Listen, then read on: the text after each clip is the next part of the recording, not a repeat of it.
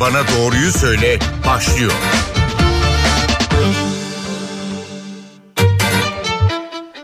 NTV Radyo'da Doktor Bana Doğruyu Söyle başladı. Ben Zeynep Gül Alp. Çocuklar iki haftalık ara tatildeler. Büyük bir çoğunluğu da telefon, tablet ve bilgisayarlarına kavuşmanın mutluluğu içindeler. Peki bu durum hangi noktada tehlikeli bir hal alıyor? Dikkat dağınıklığına neden oluyor mu? Sosyal medya kullanımı çocukların ruh sağlığını nasıl etkiliyor?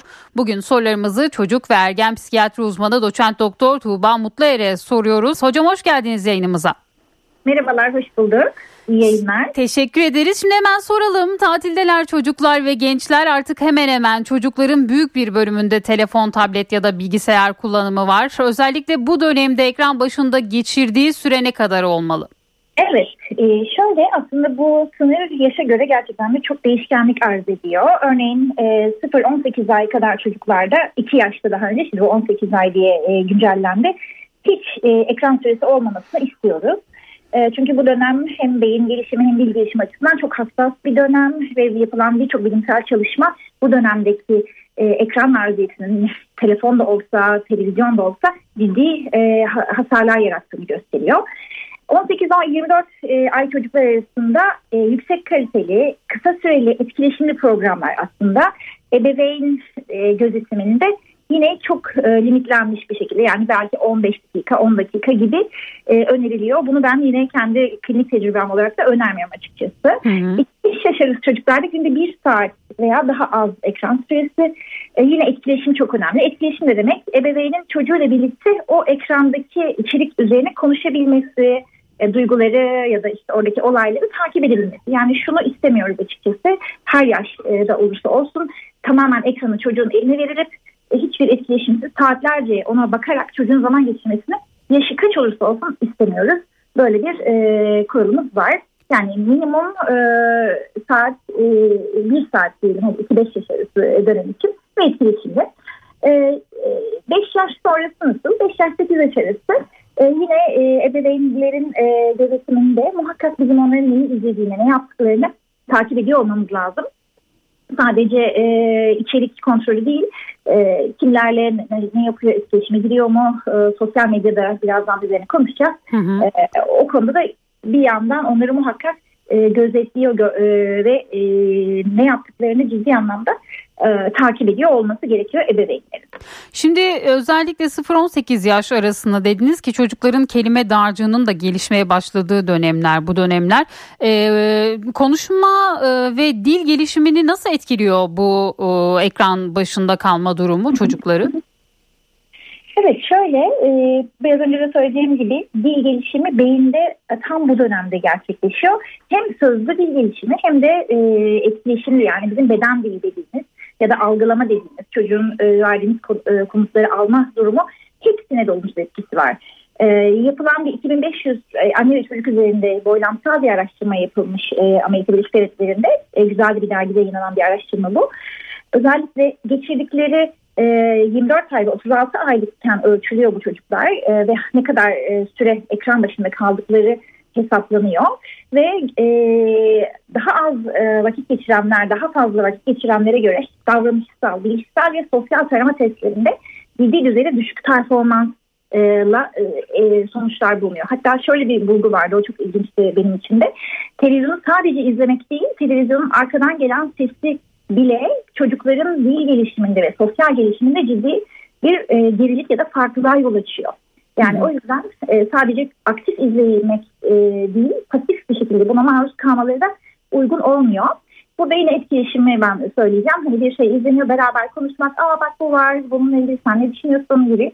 Hani biraz daha ya da bunun sınıfında bir örnek var mı? Senin gibi günlük gerçek hayatı da e, biraz bağlantı, ba- bağlantı kurarak e, etkileşimi yapmak faydalı olabilir. Bir, bir tarafta var hakikaten bunun faydalarından bahsediyor. Onu da biraz sonra konuşabiliriz. Hı hı. Potansiyel faydalarında tabii ki görmezden gelmemek gerekiyor.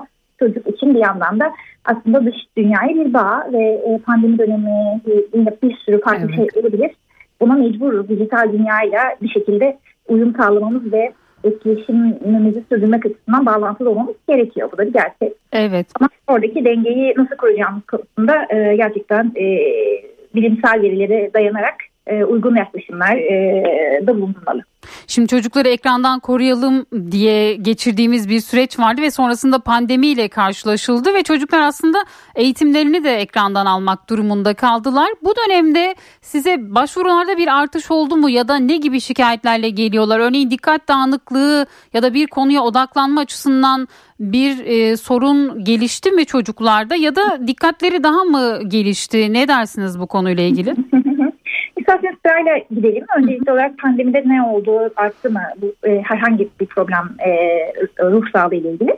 Evet pandemi dönemi e, gerçekten dışarıya kapalı bir süreç yaşadı çocuklar ve e, alışkanlıkları, rutinleri, ritüelleri bozuldu. Bu yüzden de e, daha davranışsal problemler, e, öfke krizleri, kaygılar özellikle işte ya bir şey olursa e, ya işte e, Covid olup yakınlarımı kaybedersem gibi duygusal hı hı. en çok duygusal e, şeyler e, arttı.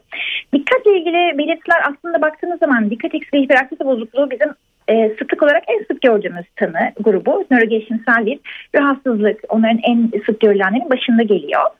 E, aslına bakarsanız DHB e, özünde genetik birçok faktörün e, çok e, daha fazla rol oynadığı bir beyindeki e, bir e, gelişimsel özellikle prefrontal bölge dediğimiz planlama, organize olma, dikkati sürdürebilme, dikkatin dağılabilirliğinin korunması gibi matürasyon yani olgunluk gecikmesi.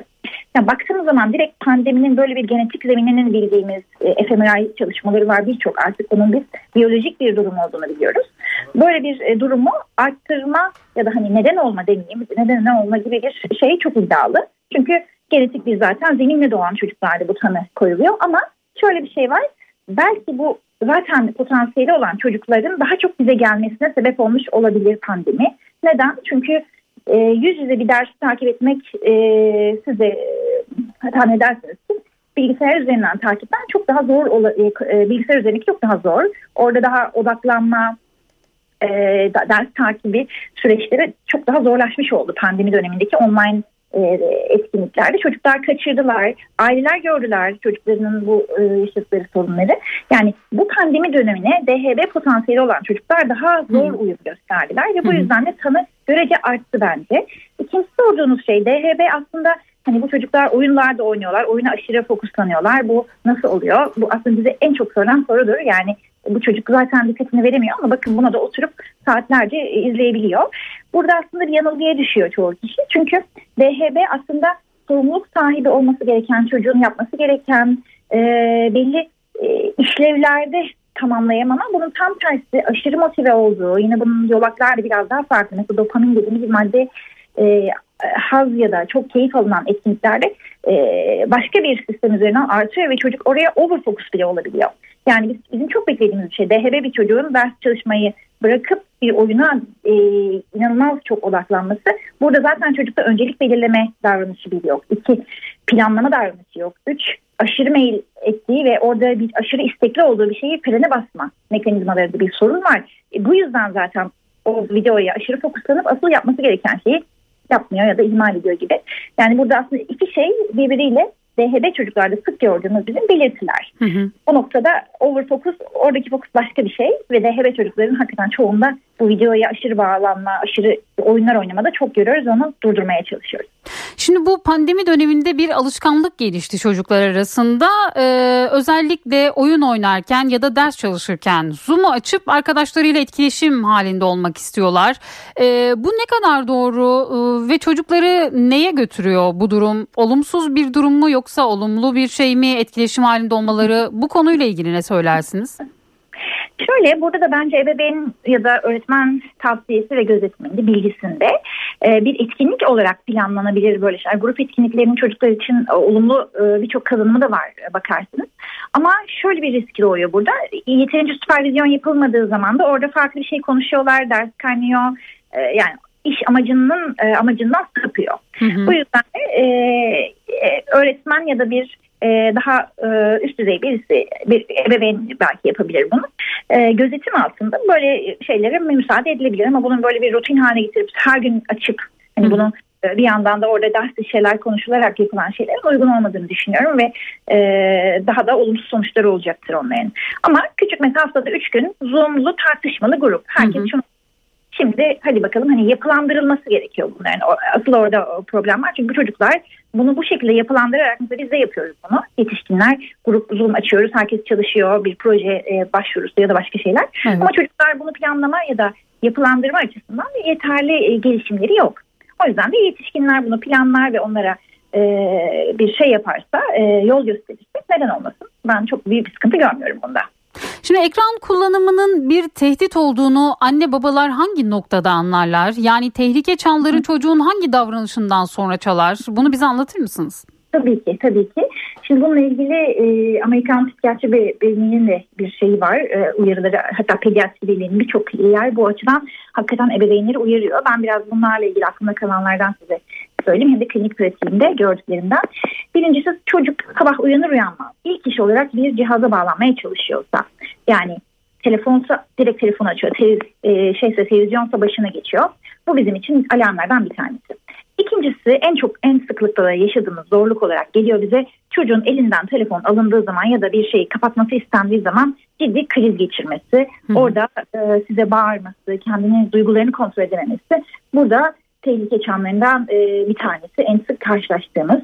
Bir diğeri e, gizlice e, cihazla oynamak isteme, bunun için yalan söyleme hı hı. E, gibi bir davranış görürseniz bu çok hani ciddi e, ve uzmana mutlaka başvurması gereken konulardan bir tanesi. E, bir diğeri diyelim ki çok kötü bir gün geçirdi ya da e, keyfi iyi değil. Sırf iyi hissetmek için başka hiçbir şey yapmıyor. Sadece o cihaza e, ya da oyuna e, mail ediyorsa başka alternatifler sunuyorsunuz ona. Hadi gel dışarı çıkalım, şunu yapalım yok diyor. Hiçbirine sadece o cihazla e, motive oluyorsa burada da bir risk oluyor. E, başka şeylere ilgi göstermiyorsa mesela önceden basket oynuyor diyelim çocuk severek ama artık baskette oynamaya hiçbir şey yapmıyor. Sadece bu cihazla vakit geçiriyor.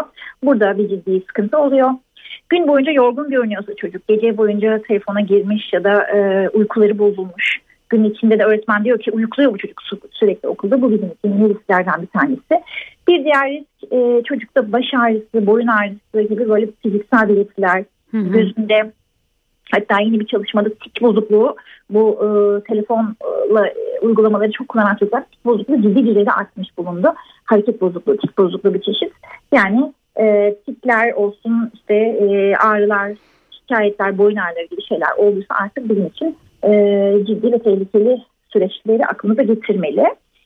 E, benim aklıma gelenler hı hı. daha çok son olarak da belki daha çok ekranla ilgili insanlarla etkileşime giriyor. Sadece üç çocuk var onlarla oynuyor. Sürekli oyun ve video hakkında sizinle konuşuyor. Başka hiçbir şey konuşmak istemiyor. Bu da bir diğer risk olabilir. Şimdi bir taraftan da sosyal medya kullanımı var. Bu noktada kaç yaş sınır olmalı çocuklar için ve kaç yaşından itibaren sosyal medya kullanmaya başlanılmalı?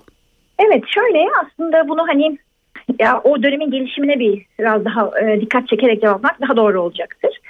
E, ergenlik döneminin e, öncesindeki bir çocuk özellikle soyut düşünce kavramları gelişmeyen, daha böyle somut e, bakış açısı olan, e, kendi davranışlarını kendisinin kontrol etme yetisinin nispeten az olduğu, e, sosyal medyada karşılaşması muhtemel tehlikeli kontaklarla e, bir e, iletişimin tehlikesini göremeyecek düzeyde bir beyin gelişimine henüz ulaşmamış olması bunların hepsi aslında e, erken ergenlik dönemine kadarki süreci kapsıyor. E, çoğu zaman bu 13 yaş gibi bir yaş var aslında. 13'ten sonra e, bir takım yine e, süpervizyon altında e, ama hani sosyal medya ile ilgili biraz daha belki etkileşime izin verilebilir ya da e, bu, bu açıdan açılım olabilir denilen yaş 13 yaş. Hı hı. Ama buna sorarsanız ne kadar geç o kadar iyi. E, çünkü veya da hani süpervizyon ve e, izlenmenin muhakkak e, ebeveynler tarafından yapılması e, gerekli. Çünkü bu böyle bir beyin gelişimleri henüz yok çocukların, ergenlerin. 15 ee, bana sorarsanız 14-15 yaştan sonra 15-16 yaş civarı yaşları söyleyeyim ama literatürde 13 yaş deniliyor. Şimdi geçtiğimiz günlerde ergenlik döneminde sosyal medya kullanımının sinirsel gelişimini etkilediği ortaya çıkmış gençler için. Bugün Facebook, Snapchat ve Instagram gibi platformlarda vakit geçiren çocukların ileride eleştiriye kapalı hale geldiği belirlenmiş deniliyor ve e, sosyal medyanın çocukları alınganlaştırdığı da ifade ediliyor. Siz ne dersiniz? Katılır mısınız? Çocukların ruh sağlığını nasıl etkiliyor sosyal medya? Ee, şöyle burada yine somut düşünce ve hani e, tam kimlik ve kişilik gelişiminin aslında tam aktif gerçekleştiği bir dönem ergenlik dönemi. Ee, siz de tahmin edersiniz ki burada çocuklara söylediğiniz her şey onlar için e, bir e, kaynak oluyor. Kendileriyle ilgili çünkü bir fikirleri yok. Ben kimim, ben nasıl biriyim bununla ilgili tam böyle bir arayış içinde olduğu bir dönem ergenin. Ve e, ona o kodlar, ona iletilen feedbackler direkt onun kendini e, kendi benliğinin şekillenmesinde özellikle bu dönemde çok çok etkili ve çok güçlü e, bir rolü var. Bu yüzden de biz özellikle ergenlerin anne babalarına işte eleştirel olmamaya çalışmalarını daha onlarla e, yapıcı bir dil kullanmalarını, onların e, yansımalarını, kendiyle ilgili yansımalarını nasıl aynalama diye bir şeyimiz var bizim. Hı hı. E, bu ergenlikte de çok e, ön plana çıkar. Anne bebek arasındaki o ilk aynalamalardan sonra kimliğin e, daha net, daha e, oluştuğu dönem ergenlik dönemidir. Burada da onu nasıl aynalıyorsa kendine onlar onun kimliğinde ve kişiliğinde belirgin izlere yol açar ve onun kim olduğunu bize gösterir ileri dönemde. Böyle bu çerçeveden baktığımız zaman sosyal medya tarafından işte beğeniler olsun, yorumlar olsun, etkileşimler olsun. E, bu, bu açıdan sürekli hafif olmaya çalışan ergen eğer tek kaynağı da buysa e, ki biz bunu istemiyoruz. E, gerçek kaynaklar olsun, gerçek etkileşimler olsun, gerçek yorumlar yani daha zengin bir şey olsun istiyoruz ergenin ki burada zaten devreye e, gidiyor sosyal medyanın olumsuz etkileri. Oradaki o e, küçük sanal ortamda işte çok az like var ya da işte şu yorumlar çok kötü ben çok kötüyüm ben işte yeterince iyi görünmüyorum bak bu çok güzel görünüyor gibi evet. böyle kıyaslamalar da çok yapıyorlar ve bu onların gerçekten zengin kimlik değişimlerine ciddi bir e, sorun olarak karşımıza geliyor. E, o yüzden oradaki algılarını azaltmak aslında hani gerçek yaşamdaki ona doyum verecek e, bir takım e, ortamlar sağlamak ergene onlarla kendi ebeveynlerinin ya da arkadaşlarının ya da sosyal çevrelerinin etkileşimde olması, yorumları, fikirlerini paylaşmaları ve buradan beslenmeleri çok daha sağlıklı e, görünüyor. O yüzden hani buradaki süre ne kadar az, buradaki yorumlarla ilgili algısı ne kadar daha minimalse e, günlük yaşamdaki e, tarafı da gerçek hayattaki tarafı da daha dengeli oluyor ve e, böylece kimlik ve kişilik ağır bir etkisi olmuyor ergenin. O yüzden de burada çok saatler geçiren ve bu yorumlarla ilgili e, çok takılan ergenlerde bir zorluklar oluyor. E, bir noktada hani sınırlayarak kullanmasını evet 14, 14 yaştan sonra izin verilebilir. Hı hı. Ama e, tek beğen, oradaki beğeninin de hayatındaki gelişimindeki çok çok minimal bir şey olduğunu gerekirse konuşmak onlarla e, gerçek yaşamada daha entegre olmalarını sağlayıcı e, sosyal etkinliklere yazdırmak, onları e, zenginleştirmek bizlerin e, en büyük görevlerinden bir tanesi diye düşünüyorum. Çok teşekkür ediyoruz programımıza katıldığınız ve sorularımızı yanıtladığınız için. Rica ederim. Umarım faydalı olmuştur. Çok, e, e, çok benim için de çok keyifliydi. Çok sağ olun. Çok teşekkür ederiz. Bugün doktor bana doğruyu söyledi. Ekran bağımlılığı ve sosyal medya kullanımının çocuklar ve gençler üzerindeki etkisini çocuk ve ergen psikiyatri uzmanı doçent doktor Tuğba Mutluer'e sorduk. Haftaya farklı bir konu ve konukla tekrar bir arada olmak dileğiyle. Hoşçakalın.